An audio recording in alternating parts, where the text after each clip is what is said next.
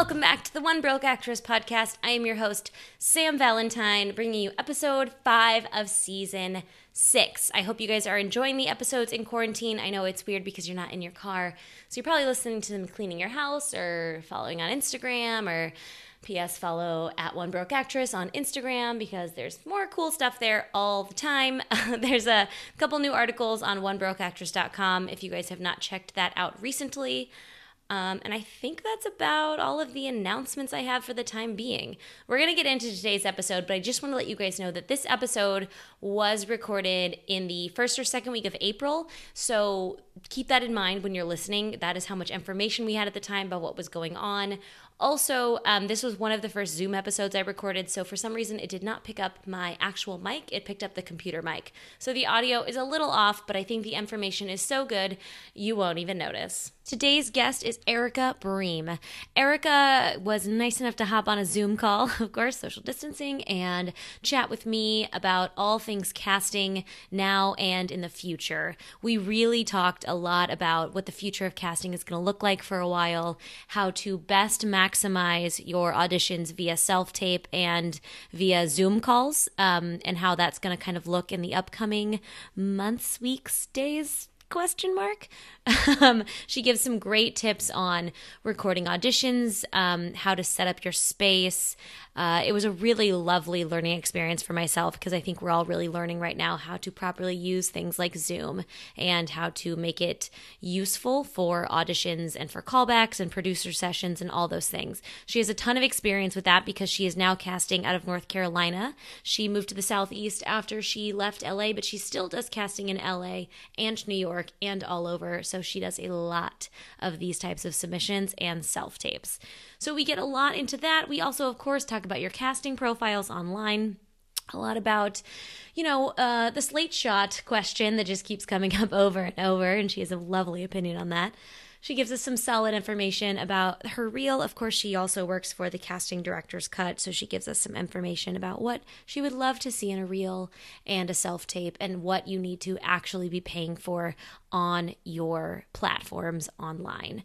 We talk a little bit about what really lights up an actor for her in the room. Um, and she's just lovely, you guys. I think you're going to really enjoy this conversation. So, without further ado, please enjoy casting director Erica Bream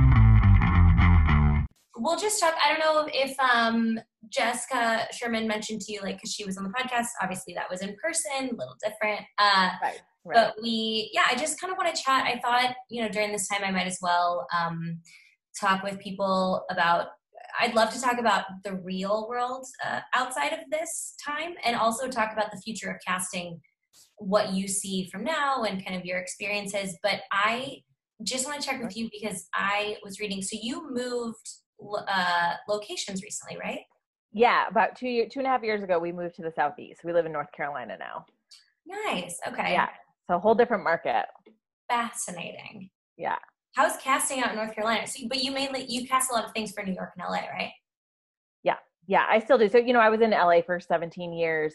Um, so my, you know, I have a lot of contacts and relationships and everything like that in those markets. I know a mm-hmm. lot of I mean I don't know all of the actors, but I know a lot of actors in those markets. And so um, I still do a lot of things that originate out of LA and shoot elsewhere.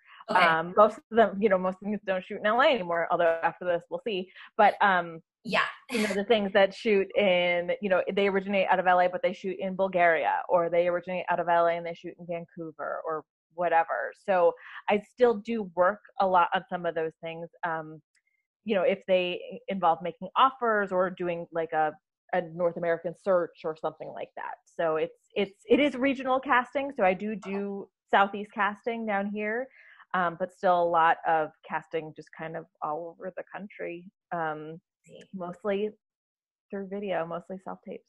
So so, it, so it's been mostly self-taped, or have you done casting like this kind of a thing before? Because this is a whole yeah, yeah, like like a like an online callback kind of thing. Yeah, yeah, yeah, yeah. Mm-hmm.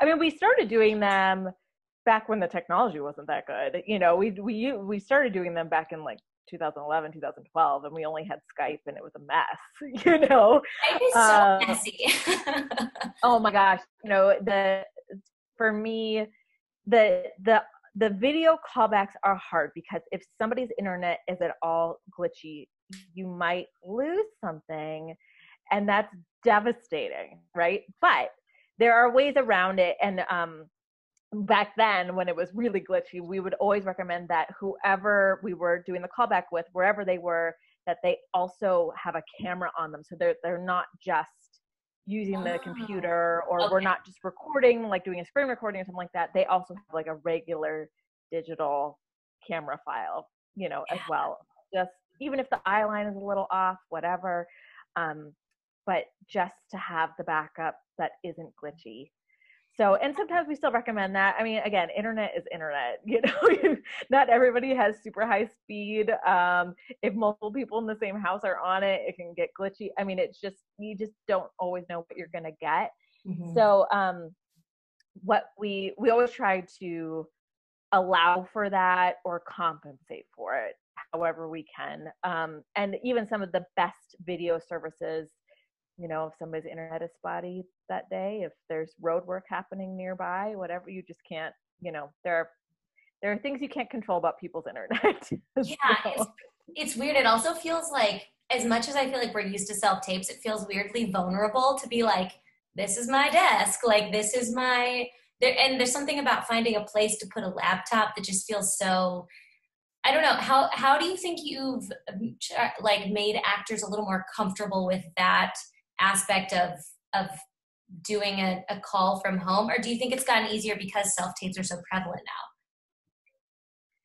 I you know it's easier but it is still very different. It's very different. Um, i think really the biggest thing that we try to do with actors when we're doing these things is tell them where to look because that's always honestly the, the first thing that gets in your brain which is like do i look at the director? Do i look do I look at the wall? And then all of a sudden you're acting against the wall. Like, who are you reading with? You know, so um, I think if we can break down the logistics for them as much as possible, tell them who they're going to be meeting with on that video call, um, what scenes we're going to be doing, what we plan to do, are there any notes ahead of time? If we can just sort of um, help them feel comfortable with the situation, it's still going to feel a little weird. Um, again, you're talking to your computer, which is a foot away from your face, and it's just, you know, what, how are you harnessing your energy? Where's it supposed to go? You know, all of these things.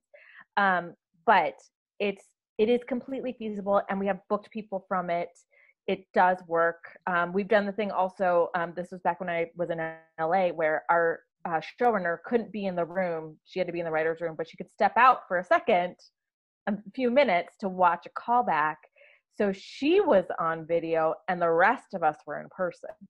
Okay. So there's that there you know there's so many different versions of that too. Um I would think that coming out of all of this there's going to be a big reliance on self-taping and a big reliance on video callbacks. I would just think that that's going to be the safest healthiest way to proceed for the near future. Yeah. Um and until people are feeling comfortable and healthy and you know everything else.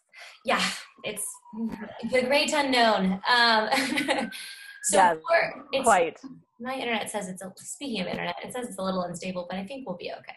Uh my my fiance is probably yeah you're you're a little glitchy on my end but i don't you know again that could be mine too so. I, my fiance is playing settlers of catan probably in the living room on his phone so.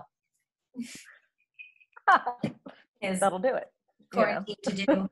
Um so so these are i, I want to ask a couple like detailed questions about that because i'm personally fascinated by it because i to make it more realistic uh, i've been doing my acting class on zoom and we've kind of found ways mm-hmm. like you can turn off non-video participants so it's just the people you're watching and things like that that you sure. can learn just from zoom but in terms of the actual audition when someone's doing a, a tape something like that in person with you do you think it's best to you know stand if the audition is standing do you think it's best to like find your framing ahead of time? Like what kind of like detailed things like that do you think make a better in like over the video audition?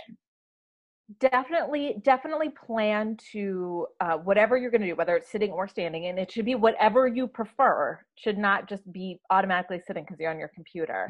So whatever you're doing you're going to adjust the the camera height of your phone laptop tablet so that it's eye line with you, whether you're sitting or standing.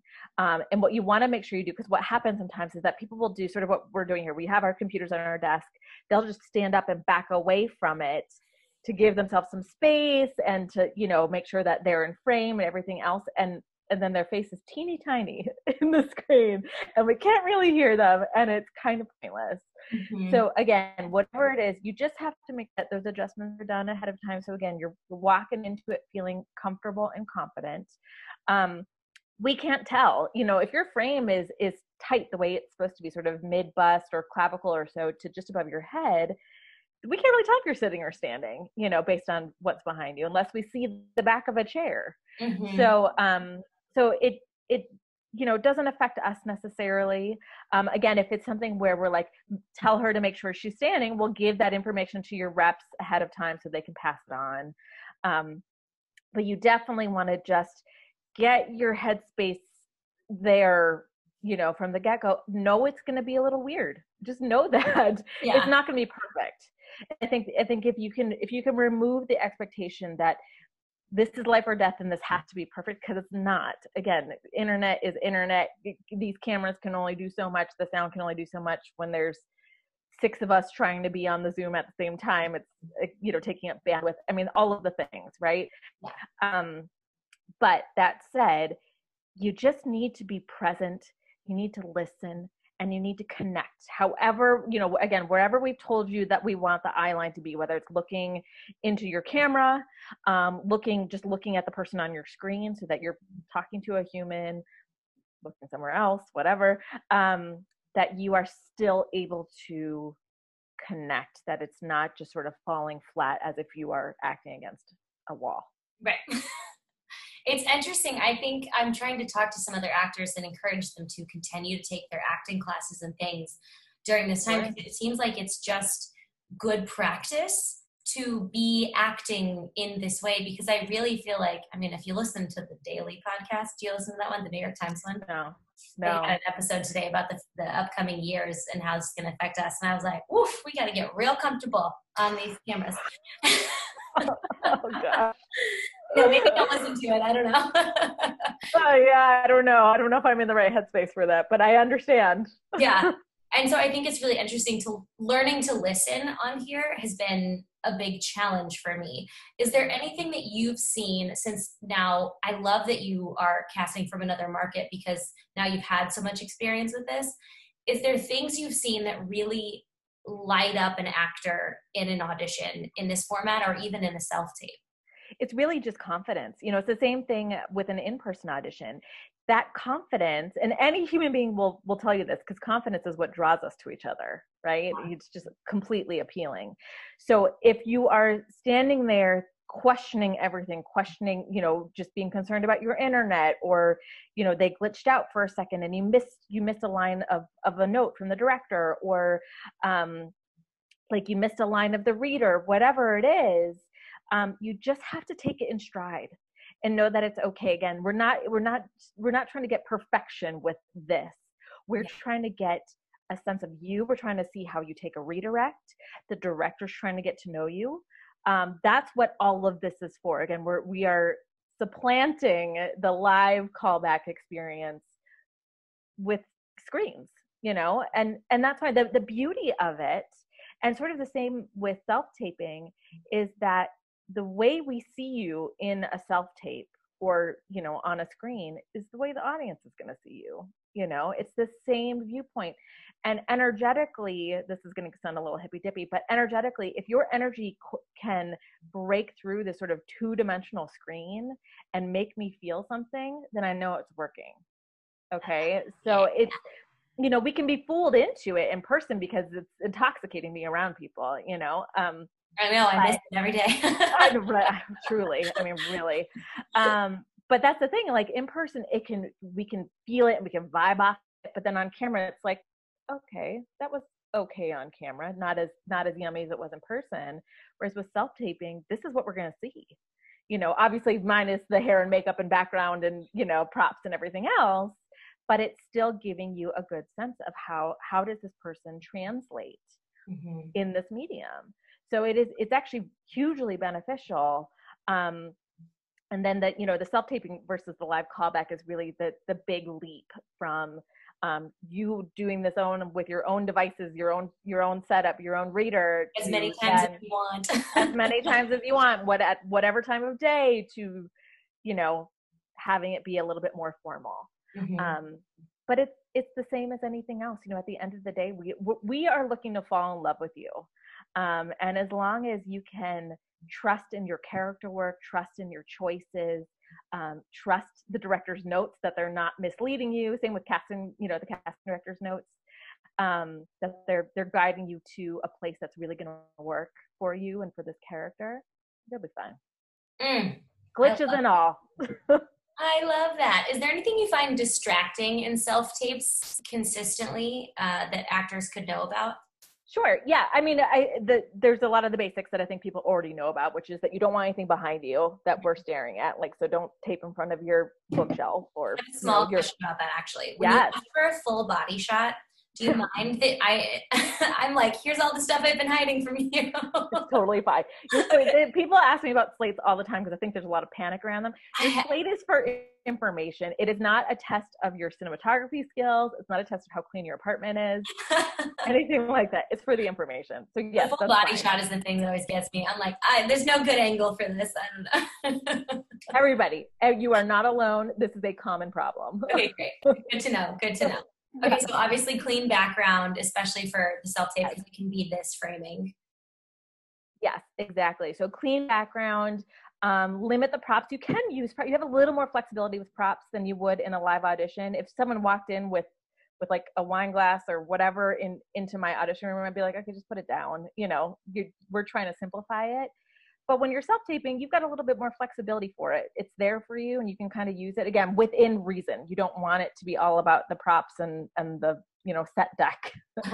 um, but the thing that actually um, I think not a lot of actors know about yet there's there's a lot of um, conversation between um, freedom of movement in your self tape and stillness, right?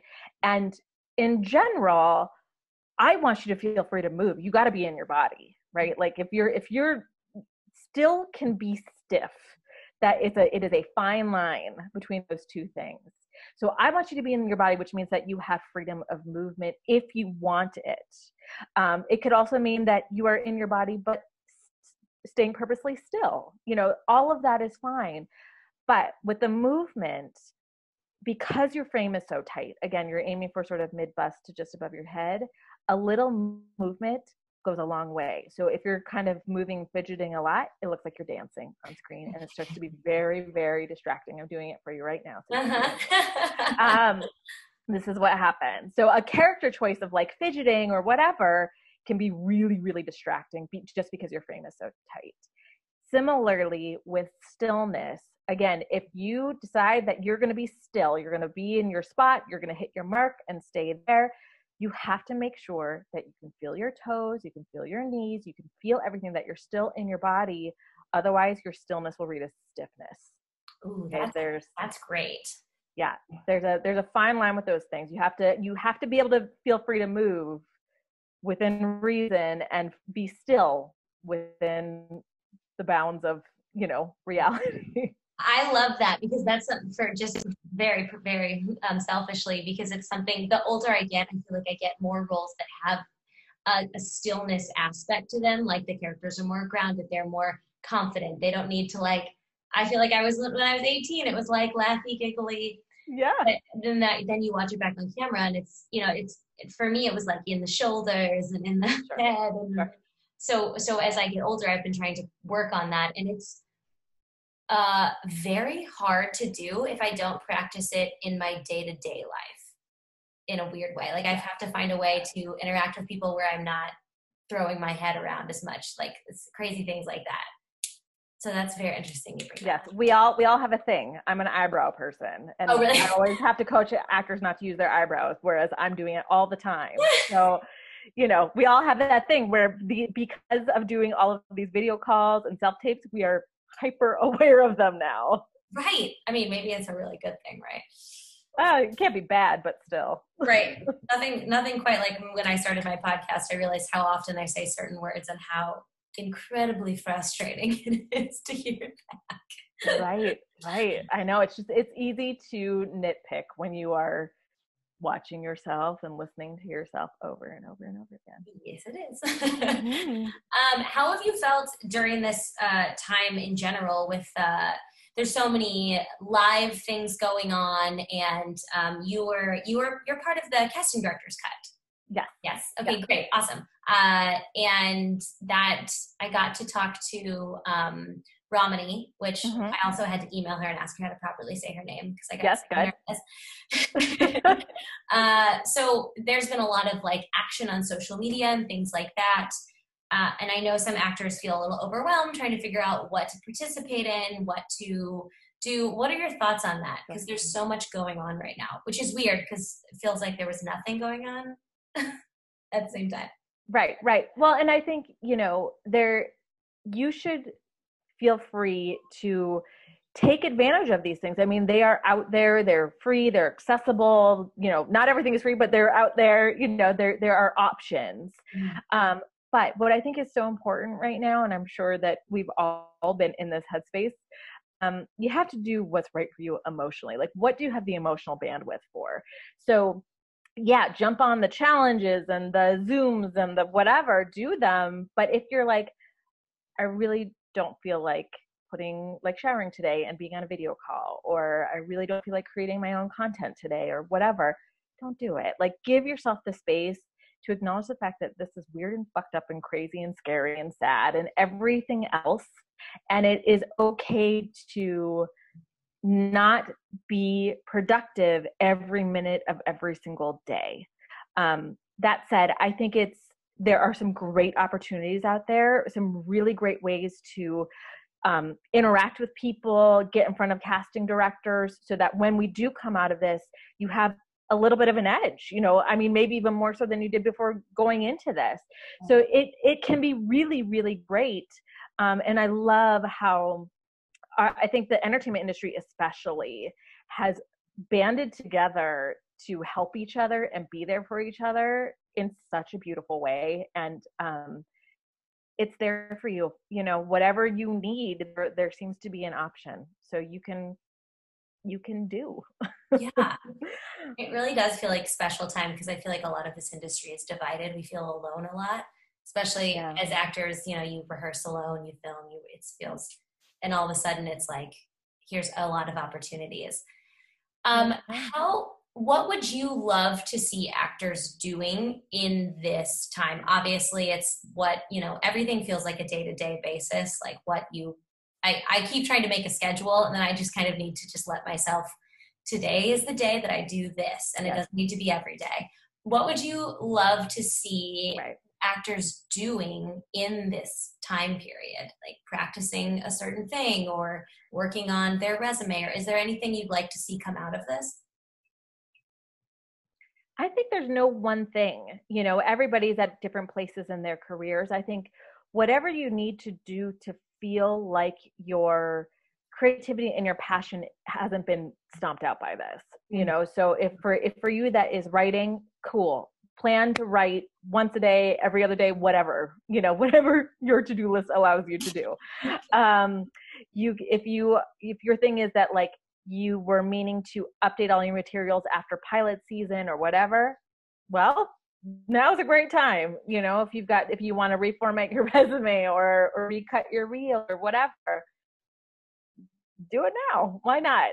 Um, if you just really feel like you just need to be surrounded by performance and everything else then watch your netflix and read some some plays um, you know be in that space if you want to try to be um, practice a, a, new skill practice an accent practice self-taping practice um, your diction whatever do that but i think whatever whatever it is for you you don't have to do everything i think it, that is important to remember. Um, it was called productivity porn, and that's what they say. Oh my god! And I was like, "Whoa, that is so true." it's true. You know, I know some people are learning a new language, and some people are learning an instrument, and like that's awesome. But to do all of that seems like a lot. you know, not to mention walk a day. yeah, real. I mean, really, like get outside today, shower today, brush your teeth today. Those are important things. You know, the rest of it is kind of at your discretion.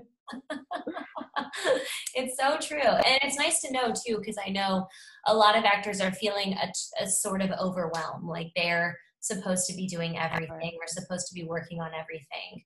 Uh, I did have a specific question that came from the listeners that they were wondering. A lot of them are writing content right now that has to do, that can be filmed from this, like someone on a work call, this kind of Zoom thing, you know, kind of like SNL's mm-hmm. doing.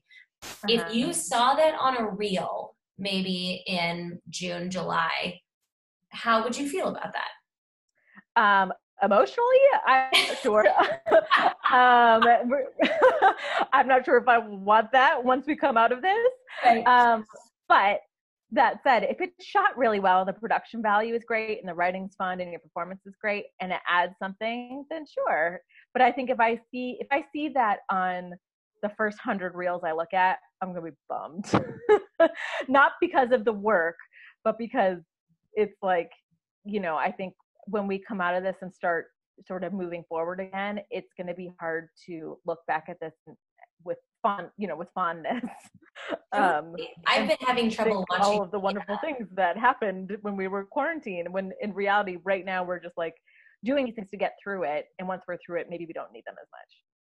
A really good point. I've been having trouble watching a lot of the like the live concerts and things like that because I just. Yeah kind of get sad. I've been craving like production value, and it's, yes. it's funny what you're searching for, yes. what everyone needs it's to so. Uh, we're we're exactly the same. We couldn't watch that whole One World concert or whatever it was. We just, it was like bumming us out. I know, I know, and I want. I love that people are doing what they're doing, and it's like you said, everyone's just doing yes. what they need to to get by. It's just mm, totally. Um, some of it's a little sad. yeah, yeah. Well, and I think you really do have to be the, in the right emotional headspace for it. And if you're yeah. not, then you then, then you're not. and you right. Go and do you something might be else. there on Tuesday at 8 a.m., but you might not be there on Tuesday at 6 p.m. Amen, girl. Oh, so true. How I'm feeling. Um, okay, so let's talk a little bit out of this circle of quarantine because I definitely wanted to hit on that. But I, I would love to know. So you started casting when you were 18. Is that true? Yes, I um, I had my first casting experience when I was 18. Um, I I uh, got an internship just right out of high school. My, my grandmother actually got me the internship. I did not get it myself. Um, and mm-hmm. uh, it was with a talent agency, and they uh, they sent me over to a casting company, and I got to mm-hmm. help out there too. In LA. That was New York, actually. Oh wow. Um, my yeah, my grandmother was from Jersey. She called a friend who called her brother-in-law. I had to call and be like, "I'm so and so's granddaughter," and you know, very. I love it. that's how it went. So, um, so they hooked me up with my first sort of casting session, casting gig when I was 18, and I was like, "Cool, yep, that's it. I'm, I'm sold." um, I thought it was the coolest thing that I had ever experienced in my life just so fun to be in the waiting room with the actors and be around that energy and then see who got the job at the end of it. I was like, oh, forget it. Like there, there's nothing else in this world that is as cool as this. Um, and then I, I went to school. I went to film school in LA, and then I would just stay out there, and I would, I would intern, which I'm going to put in quotations. Now it, it would be illegal. Um, the stuff that I did because it was um, because I was working full time for these places um, and you know for free. Yeah. um, which is fine. I'm happy i did it. I'm not trying to get anybody in trouble. Right. but um, yeah it was um, it was an amazing experience and i got i got experiences from voiceover casting to major feature film casting to uh, network pilot seasons in the casting department. You know just everybody let me do anything because i was like what can i do? What what would you like me to do? What can i do? What can I, how can i help? And they just they just let me do it. it was great. What yeah. what uh, what was the biggest difference you noticed between when you started in New York and when you were started working in LA? Um, the well at the time, um, this you know this was a million years ago, but um, well, yesterday was a million years ago too. So I, it, that's so true. Thank you for saying that. um, but at the time, New York was so heavily theater um, and very little else. Mm-hmm. Um, you know, so the talent agency I worked with was um, only they were mostly commercial. Only their youth division was also was across the board, um, but really only theater. You know, all those kids were really just doing theater and, and occasional movies and things like that. Um, but uh, yeah, so that was that was it. And then the you know the film and TV for the longest time was Law and Order, and and Sex and the City and Sopranos. And that's it. Like that's it so you know it was i was sort of there during that time so so tv wasn't really a, a thing you know um, i feel like most people as long as they were in new york they eventually got a shot at one of those shows um, so their focus was really all theater um, and if they wanted to do film and tv they moved up to los angeles so that was that was really the biggest thing and of course la is the opposite where the focus is on film and tv and you know all, all of us theater lovers are um, you know, it's just lower on the totem pole in LA. Not that it's not important, because it's very important, and some people take it very seriously and are very passionate about it in Los Angeles as well. It just doesn't pay nearly as well as it does in New York. No, and I think it's so hard because it takes up so much time to do theater, and you can't really. It feels like you can't do both a yeah. lot of times. Um, so, so it's, as you, it is tough, you know, your reps will. What were you saying? Yeah, no, I was going to say your reps will have something to say about being unavailable for doing a play for three months. So when you make fifty dollars a performance, yeah, yeah, yeah. Um, so I was reading you uh, on your on your website. It talks a little bit about how when you you were you thought about also, also being an actor originally, and you said you had a lot of anxiety. Yes. yes, I um I mean so I grew up in North Dakota, which is, you know, not exactly a bastion of um, production. So the only acting I did was in my, you know, school plays and school musicals and things like that. Me too. And um, okay, I was you. Uh, so you know, you know.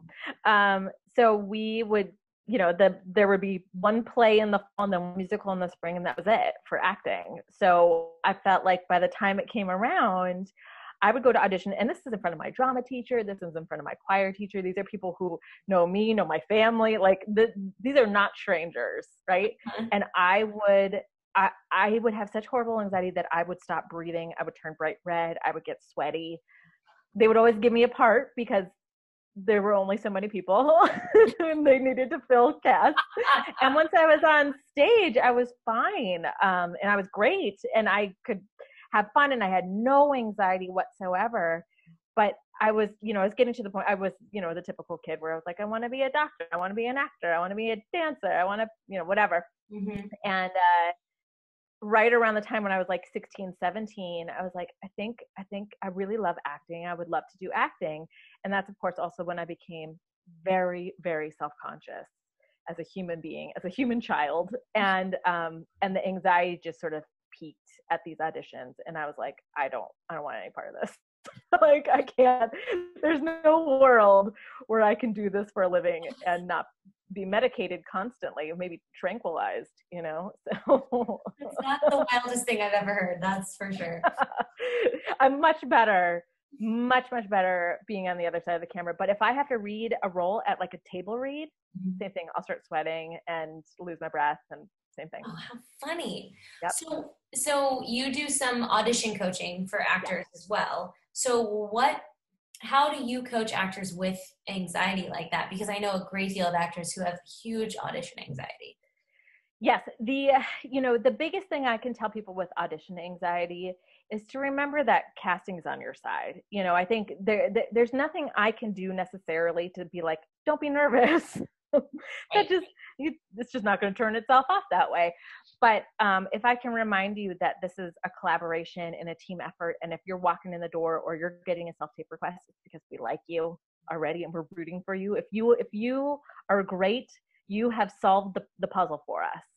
So you know we want you to succeed and i think if you can walk in, take a breath, and remember that. Hopefully, it will help. I mean, I know there are all kinds of different things you can do. There's guided meditations and certain music and uh, medication and you know everything. There's a there's loads of things you can do.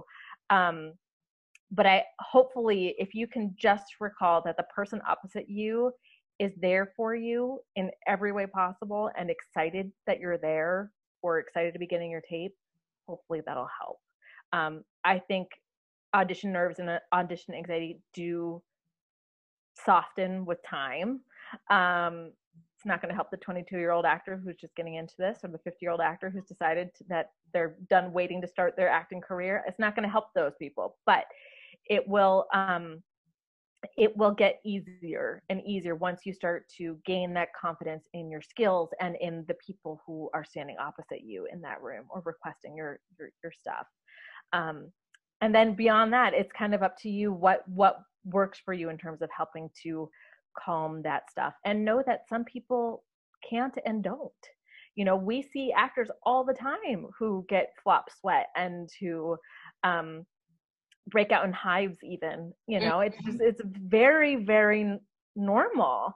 Um and same thing you know that the first note i give to anybody who i see going through that is breathe you know because inevitably that's the first thing that's stopped is that you're you're panicking and so you've you've kind of stopped breathing and and you're just it sounds like you don't that doesn't uh, deflect you from an actor.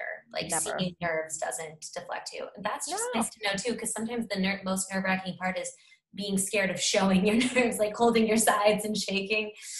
I did that many moons ago. Yes. Oh, man i hated it. Yeah and i rem you know there are so many people who once they become aware of what the their how their anxiety manifests they learn how to um, accommodate it right so like again a lot of people break out in hives it'll it'll creep up their chest mm-hmm. right so the women will wear higher necked shirts. Um the uh, men will too but you know often they're they're not wearing the v-necks the same way the women are um all the time anyway. Uh the people who sweat they they carry a handkerchief with them and they'll just wipe whenever they need to wipe. Um you know there's the people who know that they shake their hand shake they'll make sure they're off book so they don't have to hold their sides mm-hmm. you know so you just figure out what what your sort of physical manifestation of that is and how you can sort of hide it as best you can and then hopefully the that part of the anxiety of like oh my god they can see it will sort of be not nearly as um, big in your brain as everything else yeah i think that's really helpful because that's especially when you just start. A lot of actors listen to this podcast are newish or kind of getting their feet sure. wet, and it, you know, it's a tough. That one's a hard one. What yeah. else have you kind of learned uh, since you started coaching auditions? Because auditions are just such such a world. yes. Well, the thing that I, you know, the the biggest thing to know, and this is, you know, with the self tapes that I've seen for my own projects, as well as coaching people for other projects, um, is that there you don't have to try to stand out in a tape. You mm-hmm. know, I think what happens so often is that people know that they are in a large group of requested tapes or they that's what they believe anyway who they don't actually know. Um, you know but um, they they think they're in a huge group and so they have to they have to make sure they stand out. And so they will want to sort of go there or push something or make a big choice or whatever. And that can be fine as long as it's within the bounds of of the tone of the project the world of the character the character description all of that stuff right? It's the people who take that stuff and throw it out the window and do something different because they're trying to stand out. Um and i you know i'm constantly telling people like you are unique. You are not making the exact same choice as this next person. Like you your unique take on it is what makes it interesting and that you you are enough. You don't have to do more to get more attention that's going to give you attention in the wrong direction not going to work in your favor um, so that's really it you know and i think with with some of the actors who i coach them trusting me to sort of bring them back down and let them just kind of breathe their own life into it in a more simple way mm-hmm. um, knowing that that's effective too. Um, the the note across the board that you know coaching actors allows me to see you know sides from other people's projects and, and cast requests from other people's projects too because i you know we see all the information. And the note across the board in the southeast from every casting director no matter what the project always is real and grounded We're looking for real and grounded all the time. Yes, all the time, all the time. And it's because of, it's because of this because we we rely so heavily on self tapes here in the southeast, and people try so hard to stand out in them that they start acting. Mm. And we just want you to be really grounded. that is the note. Like it, you can tell yes. very simple oh, when it's acting, acting. Yes, yes. Hmm. It's so Absolutely. It, it's so tough though. I will say when you see a script and you're like, oh, I could do something. It, it's hard, I think, especially when it's not a like a television show that we've all seen or something like that. Like I can see, you know, I get a Grey's Anatomy script. I know exactly what to do with this because I know the tone of Grey's Anatomy already. So, how would you recommend taking that advice into like an indie movie or you know a pilot, something you haven't seen? To, to get the right tone in that audition when you're not overacting. Well you can use some of the other information on the breakdown. So again if it's you can look up the people involved. A lot of people sort of are um, they sort of follow a path that they they write darker. Uh, they are more sci-fi. They are more um, uh, soapy dramedy kind of thing. That you know a lot of people just kind of skew that way or the directors do or you know whatever um, so you could just research see what the you know the filmmaker what else the filmmakers have done to help you just sort of get a possible clue as to the tone. Mm-hmm. um, then after that you're using all of your script analysis skills. So the you're reading the synopsis of the project the character breakdown. If you can see other breakdowns of the other characters that'll probably help you with some context. Um, looking through and trusting your character breakdown as well that that information is current and accurate. Um, and then after that um, just making a choice based on your instinct um, and knowing that you don't have to go wild with that choice for it to be a good choice you know um, you can absolutely like i was saying you can absolutely think of something that's a little bit out of the box or a little bit different. It just still has to relate to what you do know. You know there are things that you can change and things that you can't change. And if you are changing everything then it's then that character is for something else it's not for this project Right. But if you are making a sort of slightly different um, reaction or relationship choice or whatever, whatever your choice is, based on everything else that you know, then that's interesting. Again, that's what made that's what makes you unique. You know, it's just your take on that moment or that relationship or whatever versus the next person's, which is going to be different. Yeah. So, um, really, you know, script analysis is huge with self tapes because you don't get immediate feedback about changing tone or changing relationship or whatever. So you really do have to read between the lines and you know look for clues throughout the sides look for clues in the breakdown all of that stuff to help you paint the picture. Yeah it's like sometimes it feels like that takes up more time than rehearsing the scene. Um, yeah, it might yeah. love I love reading scripts. I love like I like to follow a format of script analysis because that way I just I love structure because just like right now without it I'm like whoa. Yeah. It is like something to hang on to. So having a little bit of script analysis. So are there uh, when you guide actors do you guide them through a little script analysis? Because I think sometimes this is skipped because actors get so excited to act that they they don't um, do the homework before. yes. Yeah. So when I'm coaching actors, you know, the first thing we do, and I think that sort of the easiest thing to do ever, because it'll help you sort of pick things up without even without even much effort, is just read through it.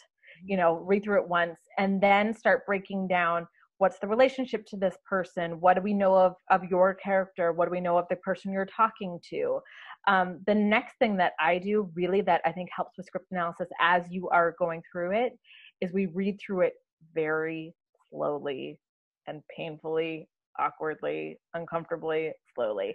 And that really helps you mine out these little moments, these little nuggets where you need to slow down, where you're going to need that moment to process. That character is going to need that moment to process versus, um, you know, moving at a regular pace or listening in a regular, you know, regular pace as well.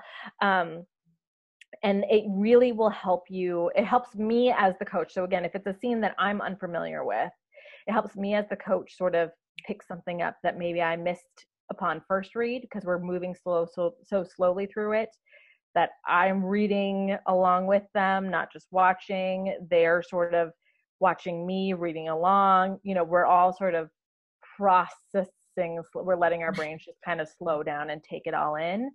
Um, and that helps me a lot. The the script analysis you can do before you start coaching with anybody or before you tape, of course, is is all of the research that we just talked about, right? Researching the people involved, um, understanding what the the possible tone of the project is, but also reading through that character description a couple of times to make sure that you understand each piece of it. Um, because sometimes there's notes in that character breakdown where you're like, wait, they're talking about Sean here, but in the sides, his name is Justin. Is this somebody different? Are these sides fake?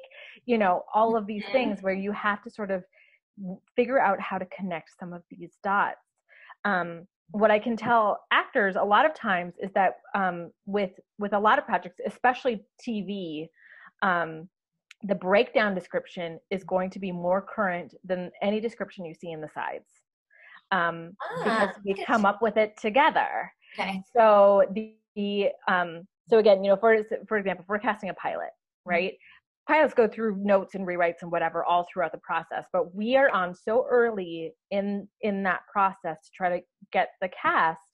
We come up, we you know, it's a collaborative experience writing the breakdown descriptions with the writer, the director, if the director's on, the producers. It's then approved by the studio and approved by the network before it's sent out. And so it could be a little bit adjusted from what you see in the script, which is an older draft, which is now just starting to go through notes and rewrites and things like that. That's very good to know.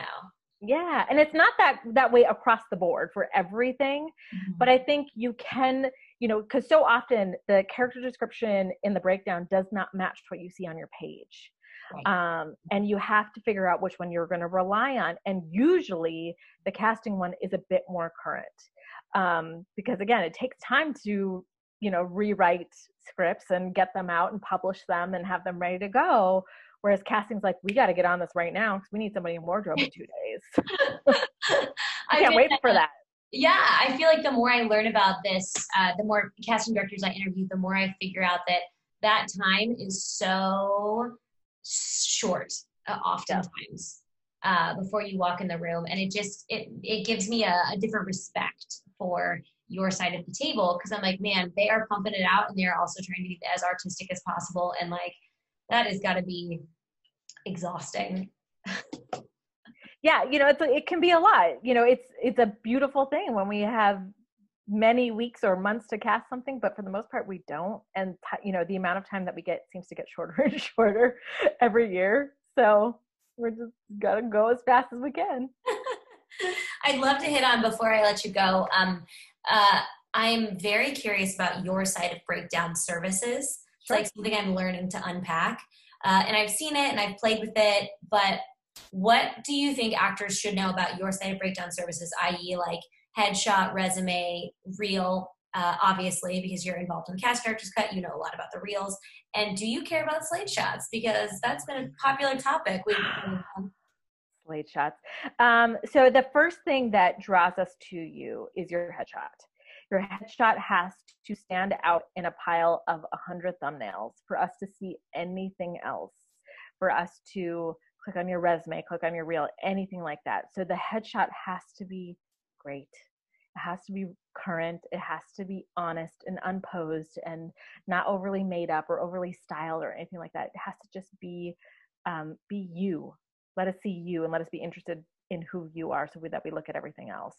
Um, the reel in terms of clips versus master reel whatever it doesn't matter. That's really a conversation to have with your um, agents and managers because they are the ones who are choosing what to submit you with so they may prefer clips for that reason. Um, and uh, they're also the ones pitching you which is sometimes when they may prefer to have a master reel. Who knows? Mm-hmm. um, for me um, I really like having master reels to look at when I'm going through submissions, choosing who I want to see. But I really like having clips to send forward when I'm sending tapes on to my producers. So there's just no rhyme or reason to that. You got to just do what's best for you and your team and your bank account. Okay. Um, because there's just there's no across the board choice by by cast directors on it. So you know, make that decision in a different in a different sphere. Right. Um, in terms of the slate shot, um, they're they can be handy if you don't have anything else, any other video or any other current video. Okay. Okay. So for like the actors, for example, who um, have taken a big break from the entertainment industry to raise a child or go have a different career and are coming back to it now and their reel is 20 years old. Not super helpful. Mhm. A slate shot where we can see what they look like now and hear their voice is. Okay. You don't need to act in your slate shots. It's literally just a slate. Hi, I'm Erica Bream. I'm five five. I'm based in wherever. Okay. Okay. That's it. Um, please don't act them. So I think somewhere along the lines became this idea of a headshot coming to life. It's weird. Please don't feel like you have to do that. Okay. um, the the other um, sort of confusion about slate shots is that it puts you at the quote unquote top of the pile. yes, right? that's the biggest rumor. Yes, It is indeed a rumor because there are three ways we can sort our submissions. One is randomly, um, which will put you at the top of the pile. The other is by submission time, which will not, because again, by submission time. And then the other is alphabetically, which is what I do, which is what a lot of casting directors do, because inevitably you are submitted more than once, and having you alphabetically helps us helps us reduce redundancy. Okay. Ah, So only if we sort our submissions randomly do you go to the top of the pile. I can sort my submissions alphabetically with media. Again, media being anything with a video or or a slate shots or a reel or a slate shot. But if I sort it alphabetically with media, it's still alphabetical. Okay, people with slate shots are in there alphabetically, and it's always alphabetical by last name. If I sort it randomly with media, then again, you go to the top of the pile. So it just depends on how people sort. Um, so it's not an across the board thing. Um, I think that's important to know. It it can put you at the top of the pile, but it may not. Okay, so it's just nice to know too, like what if you have a limited amount of budget to spend on something like this. Five dollars per video per photo is might not be the most important thing for you to do. yeah, absolutely. You know, I know some actors have um, have like six or seven headshots and just one slate shot on one photo. So if they, you know, if their reps want to use it, then whatever. Um, so cool, fine. But I also think that if you've got a great reel, you don't need the slate shot. Great. Um, that's my personal opinion. Great. And and I feel like your opinion on reels is probably very similar to Romani's, but I'm very curious uh, what your thoughts on are consistently makes a good reel. And if also how you feel about a self tape in a reel.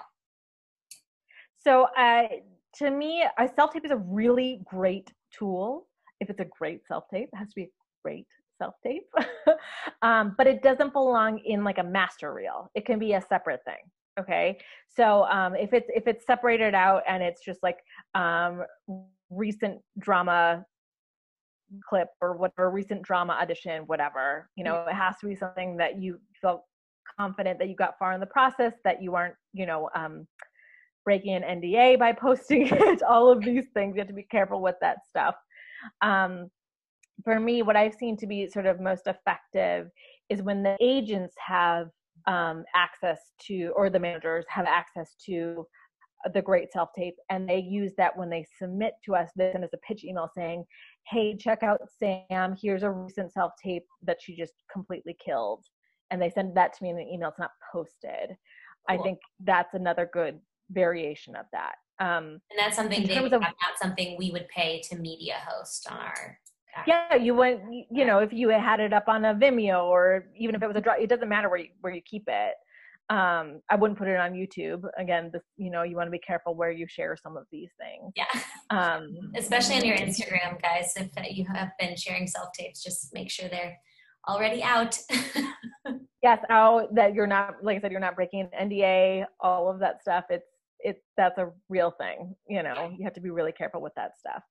So, um, so I think those can actually be really beneficial. Again, they're showing something more current, maybe, or just another side. So again, if you have a ton of comedy, but not a lot of drama, real, you know, footage, uh, footage for your reel, Mhm. but you have got a great drama self tape that's a great addition to your media materials. Right. So I think they can be really, really beneficial.